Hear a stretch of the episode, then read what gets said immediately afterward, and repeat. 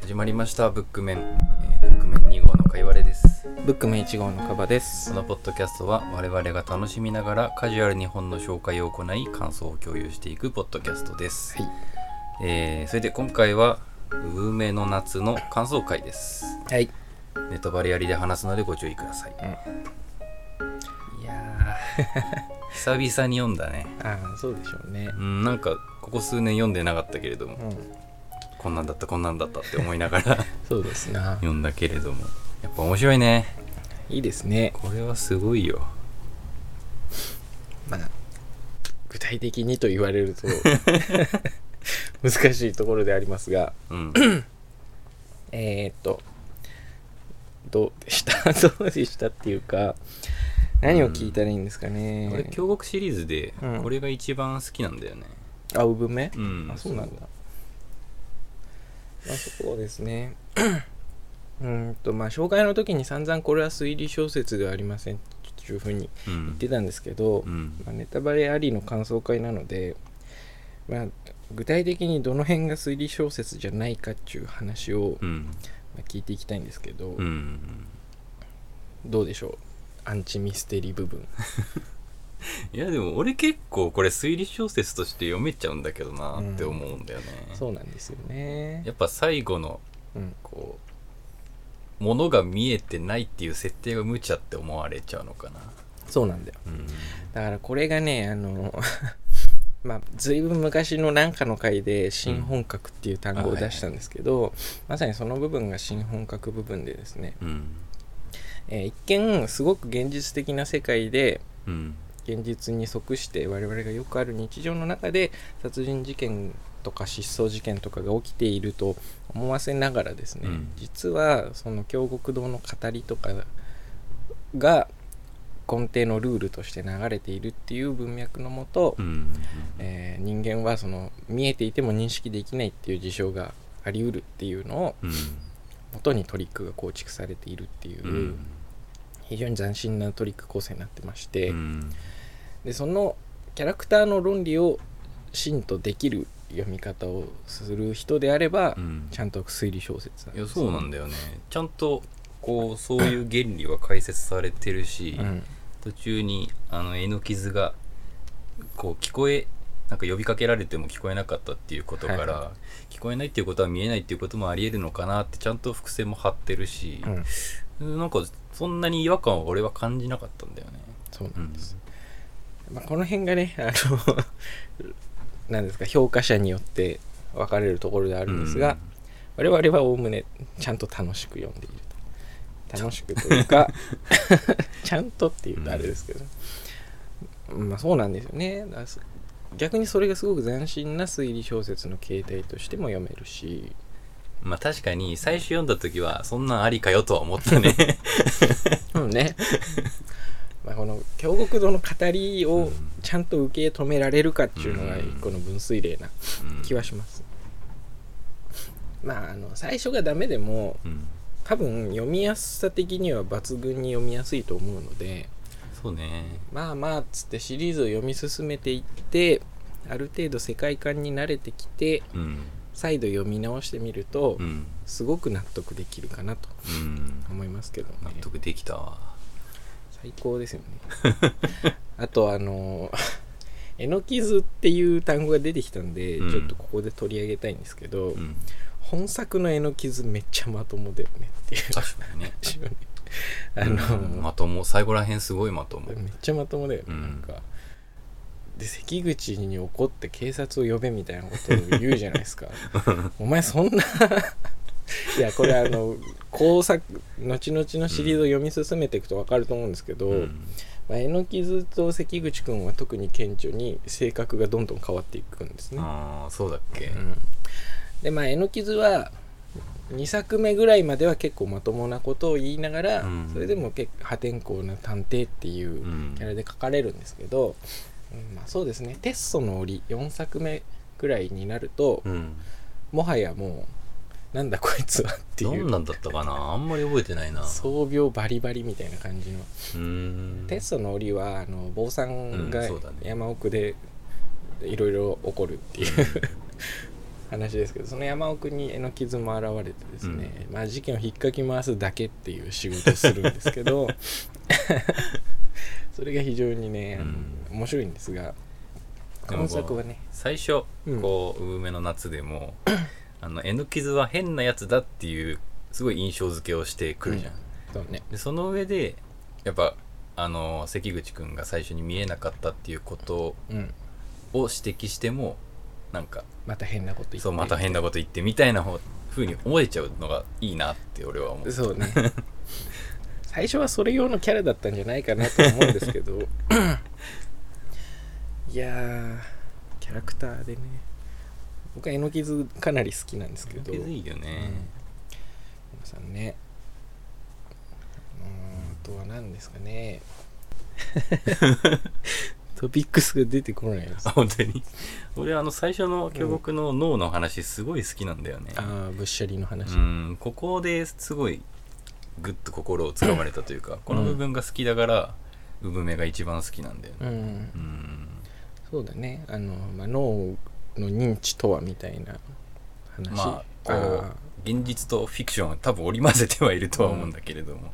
なんかこうちゃんと説得力を持ってこういう仕組みになってんだっていうことがあってうん、でそれに即した事件が起こるから面白いっていうふうそうだに思うんねだよねあとはまあ1作目なんでっていうのもあるんですけど産めは割と主要キャラクターが序盤からちゃんと出てくるのであそうだねすごく読みやすい気がします、うんこのシリーズ後々どんどん厚さを増していくんです けど あの増してきますね増していくんですけど、産めが600ページぐらいで、はい、文庫でねもうその次の毛量が1000ページぐらいであ胸骨も1000ページぐらいかなあそうだねでテストが1400とかいって テストそんな厚かったでしたっけでジョロウグモが1500とかにならなかったテッソは文庫で1000まあ300強あー1400弱でジョロウグモで1500に 500もありましたあ そんななかったっけそんなイメージだけどあ1400は超えてそうですね まあでも本文ページは1300ぐらいですようんでそその次の塗り仏ではいっ1700ぐらいいくんだけてどいうかねここここででようやく上下感上下感巻に分かれるんだよね お世話っていうね今までずっと一冊の分厚い本で済ましてきたのに そうなんですよついにまとめられなかったんだろうねうん、まあでも今はですね、うん僕がうちにある文庫とかはちょっと古い文庫で、まあその無理やりな厚さをうんうん形作ってるんですけど、うん今はあの分冊版で各シリーズ出ててですねあそうなんだ産めすら上下巻とかじゃなかっ有名分けちゃうのたいやいや産め一冊だったの かなまあ少なくとも毛量は上中下とかだった気がしますけ正ど直、普通の本だったら産めも上下で分けるよねうん、まあどうかなその辺がギリギリって感じはしますがそうなんですよでなんか Kindle で買えるのってうん分冊版だけだった気がするんあですそようね、なんだなんかあのー 村上春樹のさ「うんねじ巻き鳥クロニクル」ああって上上中下ってそうだ3よね巻に分かれてるけど、これで分けんのって俺思ったねこの辺をしちゃうとね、そう驚愕で慣れすぎちゃ ってこれ分けちゃうんだって、別に一冊で読めんじゃんみたいな。そうだなぁ上中下ね。まあでも、200ページいくってなると分けるんじゃないの、うん ?200 ページ、300ページ、400ページ。そうね例えばじゃあ、我が家にあって、うん今一番近い文冊は、ドストエフスキーの罪と罰なんですけどそれがスッて出てくるってすごい本棚だよね でも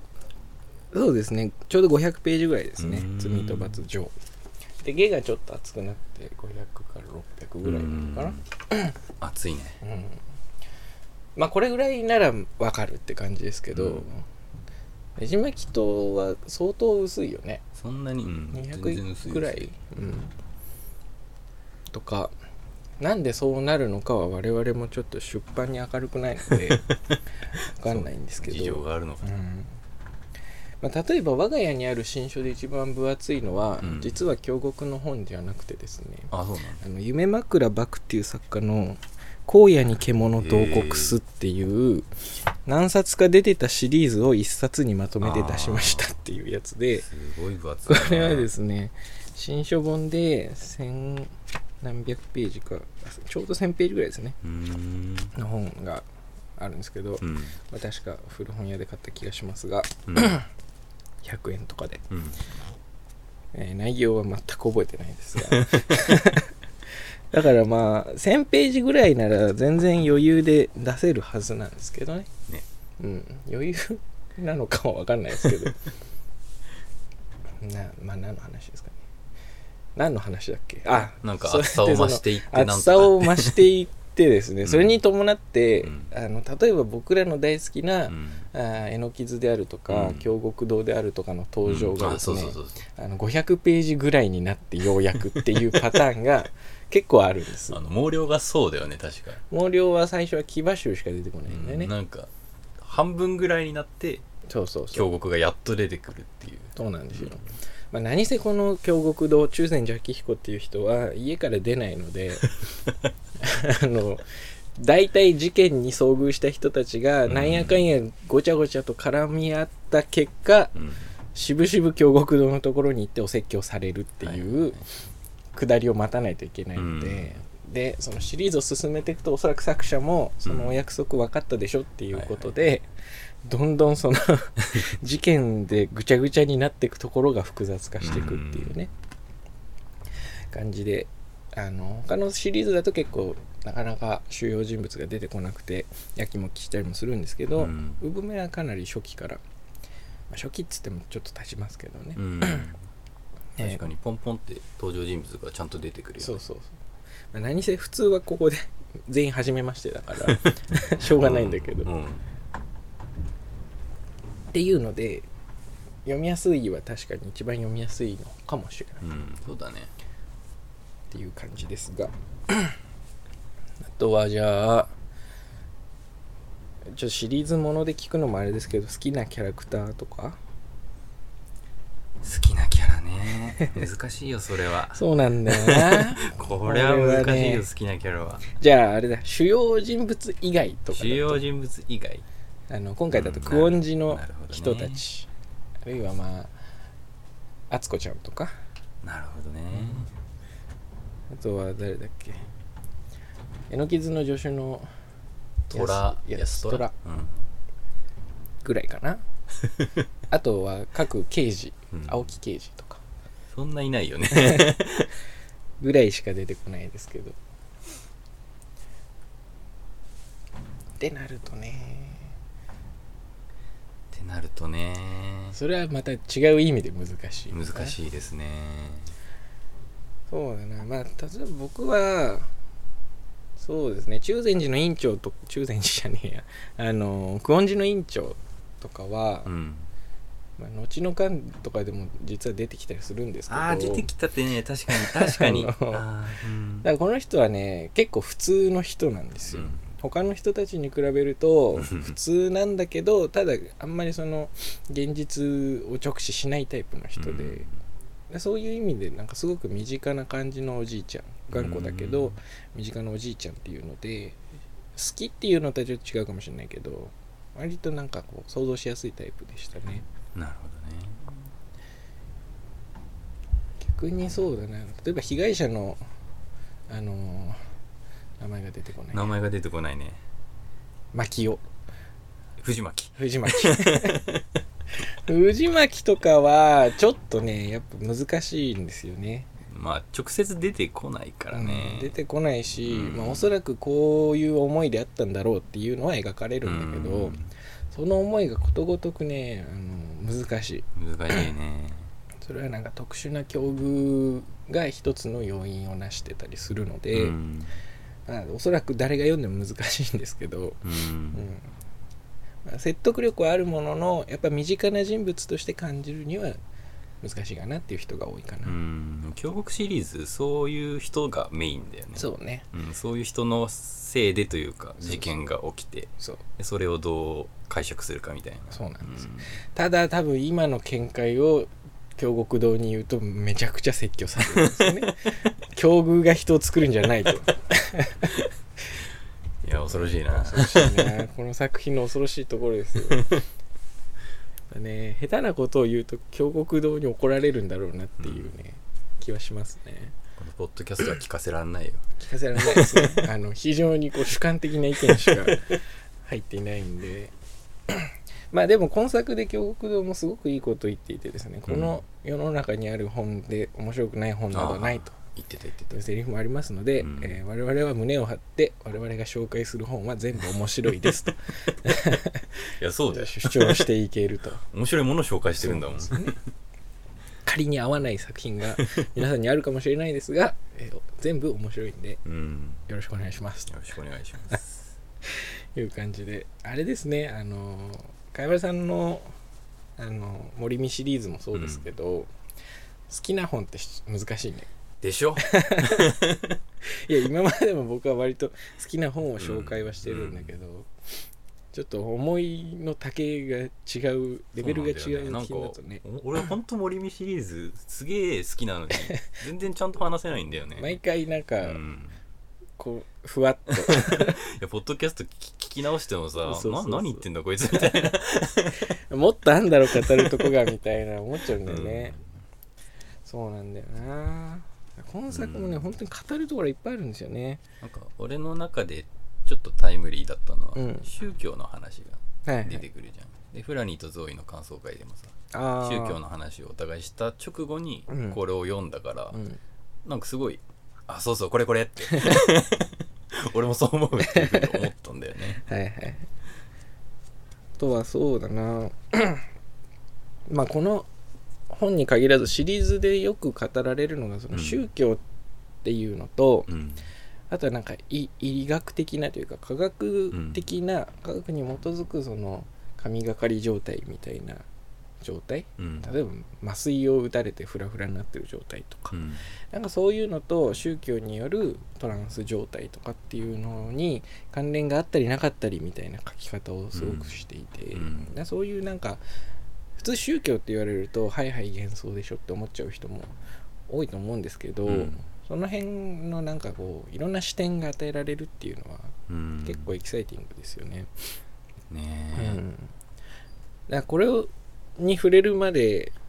っていうのは、まあ、すつまり小学校とかの頃までうん僕の中で妖怪っていうのは単純にそのホラーの世界のはいはいはい人たちで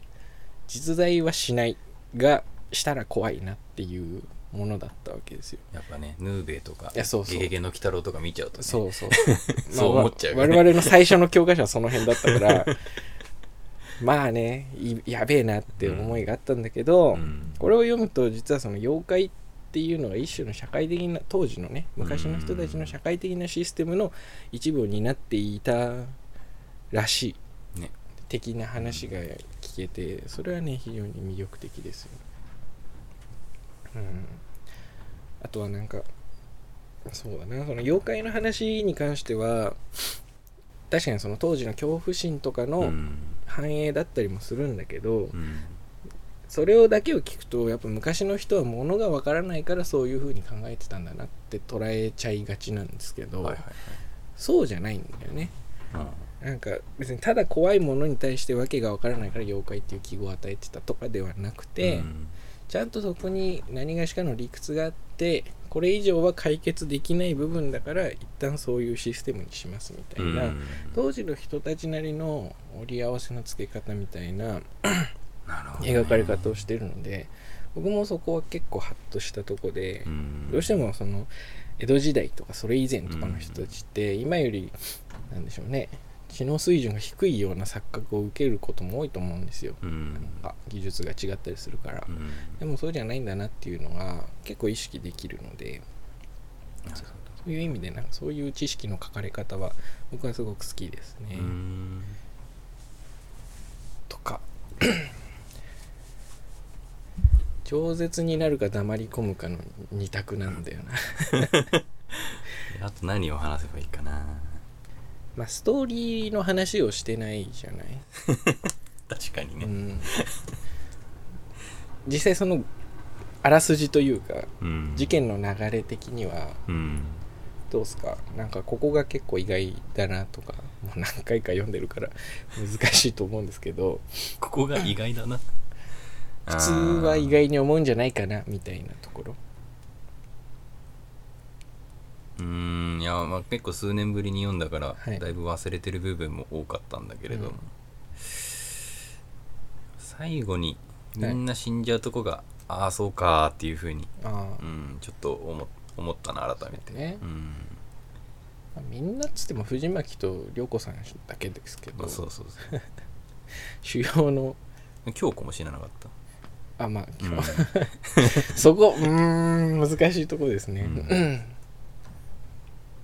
であのお父さんだけが残ったね、はいはいそうだねんああそうかそういう終わり方だったなって、うんちょっと切なく感じたそうだねまあハッピーエンドじゃないんじゃないのかうんもね、そうだなじゃあ本当に初見の人の視点から言うとうん、うん探偵って探偵しねえんだっていう 意外さ探偵でこれ探偵じゃないもんいやだってさ後ろも後ろっていうかそのあらすじのとこ見てもらうと分かるんですけど、うん探偵絵の傷って書いてあるんですよ、うんあこの物語は絵の傷という探偵が事件を解決する話なんだなって思うじゃん何にも解決しねえんだなっていうすごなんさか分子関口や探偵えぬきずらの推理を超えって推理したっけなって、誰も推理してねえやばいですよねうんでその中禅寺明彦が探偵役である探偵役っていうと語弊があるんですけどねうん、あーみたいなところこれはね相当意外でしたよ僕は確かに俺どうだったかなあんまり覚えてないな、まあでも京極堂っていう名前からして、まあ、明らかにこいつが主主要キャラクターだなっていうのは分かるんですけど、うんそうだなあのいやこれも最後の方になるけどさ、う内藤がさ、はいこう開き直ってはい藤巻は死んだんだからもう安心だみたいな感じのことをああ言うけれどものそこ呪いをかけるとそうか、そこね、に京極が呪いをかけるわけねあ呪いってそういうことねって あちょちょっと感動したないいよねうん、そうそうそううんだからまあ当時からそうだったかは置いておいて、そういう意味の呪いって割とありふれてるからうねんやっぱ内藤は思いつつも、うん、頭にこびりついて離れないみたいな言葉そうそう、これこそが呪いなんだなーってうん、ちょっと感心した俺、発見だよね、うんやっぱ今までその教訓からは確かに理屈としてはそう語られてるんだけど、うんなるほどなとは思ってるんだけど、ん実際にそういうシーンを書かれることによってあこれかってなるってういう、ん、面白いよね説得力特にその何ですかね呪術とかうん陰陽術とかつきもの落としとかそのくだりの説得力がどのシリーズもそうなんですけど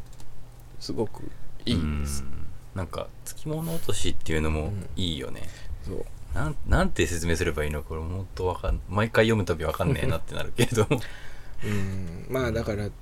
そうなんだよね基本的に言葉にする時点である程度その本当に感じているところと齟齬ができてしまって、うん、でコミュニケーション取っていく中でその齟齬は問題にならないんだけど、うん実は結構なんでしょう認識の差異というか、うんたまり募り積もってこう大きな問題になったりするっていうところをちゃんと解きほぐして、そこにはこういう齟齬があるんですよっていう提示をすることで問題の一端がほどけるっていうのは、うんまあ手腕の一つなんだけど、うんそれがね本当にすごいんですよねすごいんですねどうやって考えてるのかって思うよね でこれが京極夏彦が初めて書いた作品だっけそうです恐ろしいよねこれを出版社に突然持ち 込んで出したんですよもともとはなんかその構成の仕事だったあそうなあんのだ社食とかをやってたはずで、へーだから自分でうん、原稿の形に整えてうん持ってったと思いました確かでそこからメフィスト賞っていう賞ができたんですけど、うんなんか前 YouTube とかではい京極夏彦が出てる番組を見たことがあって、そこでこの産めを出した時の話をうん話してたんだけれども、なんか出版社に持っていく時に、うんこういきなり持ってっていいものなのかっていうことが分かんなくて、出版社に電話してみたらしくて、はいこうやって持ってっても大丈夫ですかねっていうふうに聞いた時に、そのひその対応してる人が、うんえーと「私たちは広く門戸を開けて待っております」みたいな感じのことを うん言ってきたらしくてあこれはいいな出そうって思って 思ったらしいマジって感じですよねで今も講談社はそのな何ら形式は問わずと言ったらあれですけどある程度のお約束に沿っていれば、ん一応いつでも受け付けておりますというのでで受け付けた中で良いものは出版するっていうので、うんメフィスト賞っていう賞ができてますけどえそれの残りが確かこの人ですねあとはさっきその社食とか社食じゃねえのかななんかその文面を作ったりする仕事うんデザイン関係の仕事をしてたっていう話で、この文庫もそうなんですけど京極夏彦の作品はですねあのページをまたいで文が続くことってないんですよああセリフのなるほど途ね中とかもあるんですけどでこれ新書版文庫版ってあるんですけど、うんこれ当然ページごとの文字数は変わってくるのうんうんで、うんうん新書と文庫では内容は変わらないんですが、うんそのページをまたがないよ うにあの文面は変えてあります、マジはい、そんな細かい作業してんのしてるんですよ恐ろしいねこれがね本当にすごいところ京極夏彦の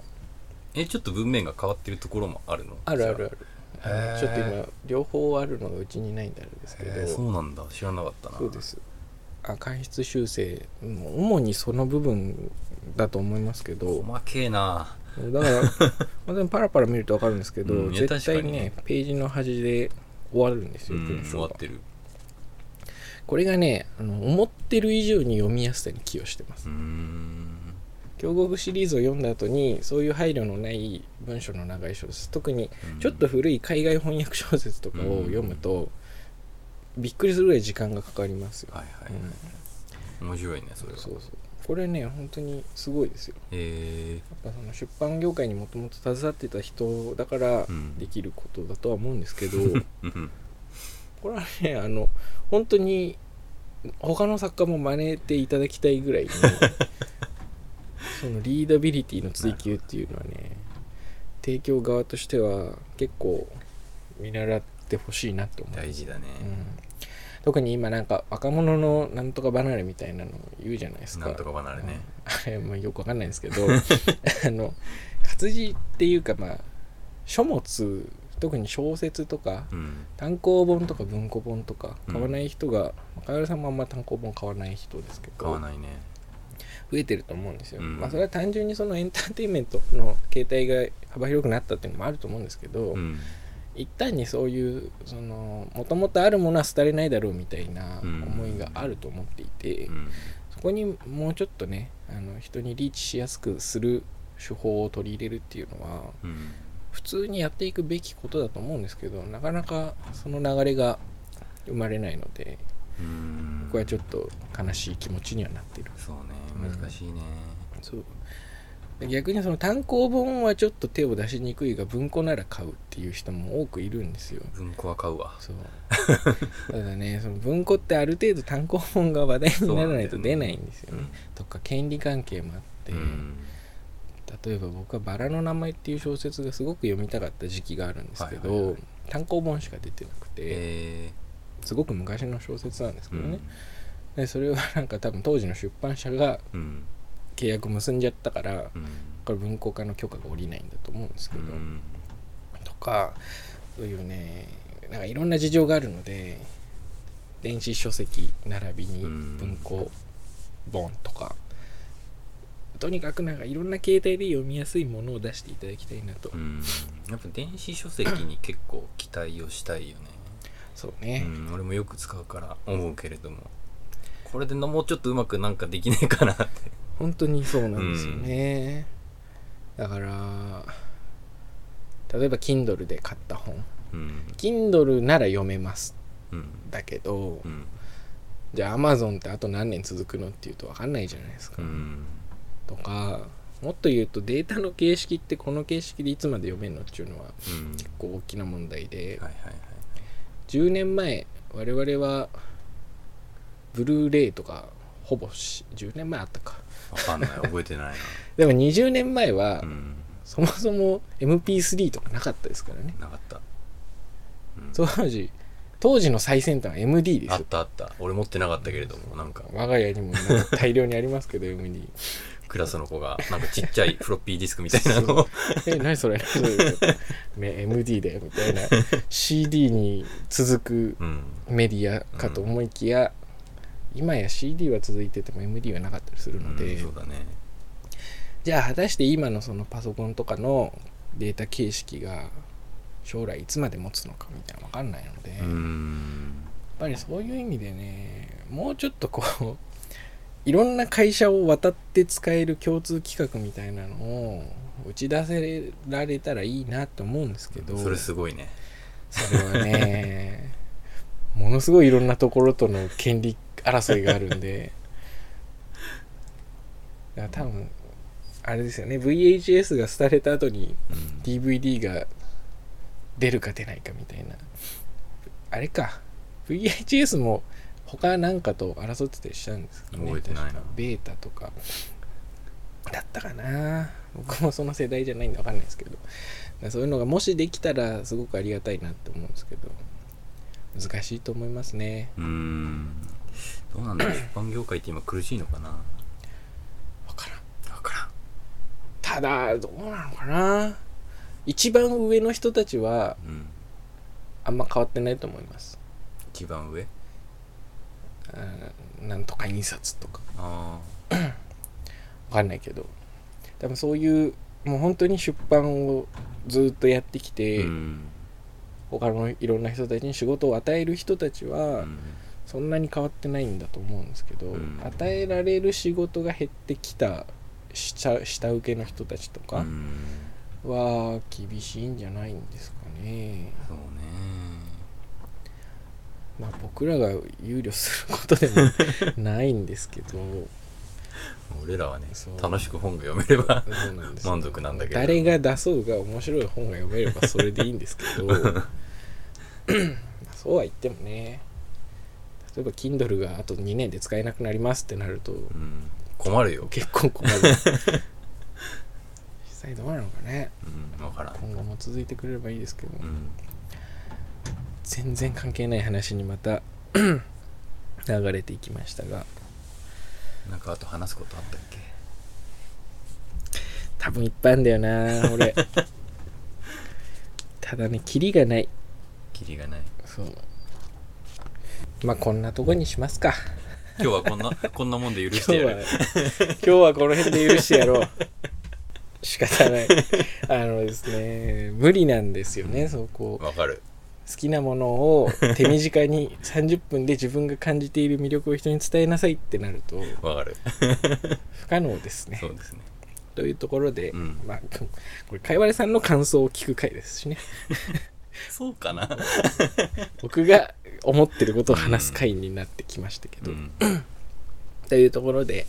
えーまあいいんじゃないですかあのとにかく面白い本なんでも面し白いよ読んでなければこの1作目だけならまだ常識の範囲の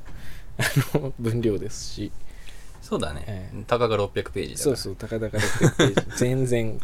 薄いですようん紙みたいなもんです本よ当だよ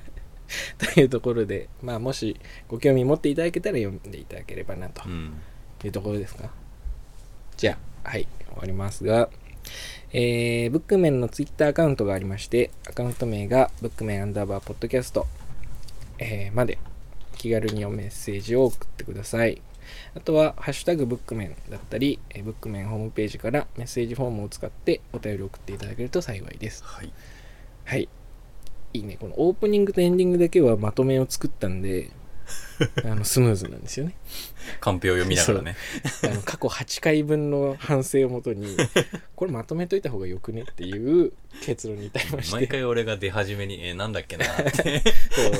うなるからねで、終わり間際に僕もなんだっけこれみたいになっちゃうんで、そこだけは、まあうんスムーズになりましたが、それ以外の箇所についてはね、あのもうちょっと詰めていけれうばん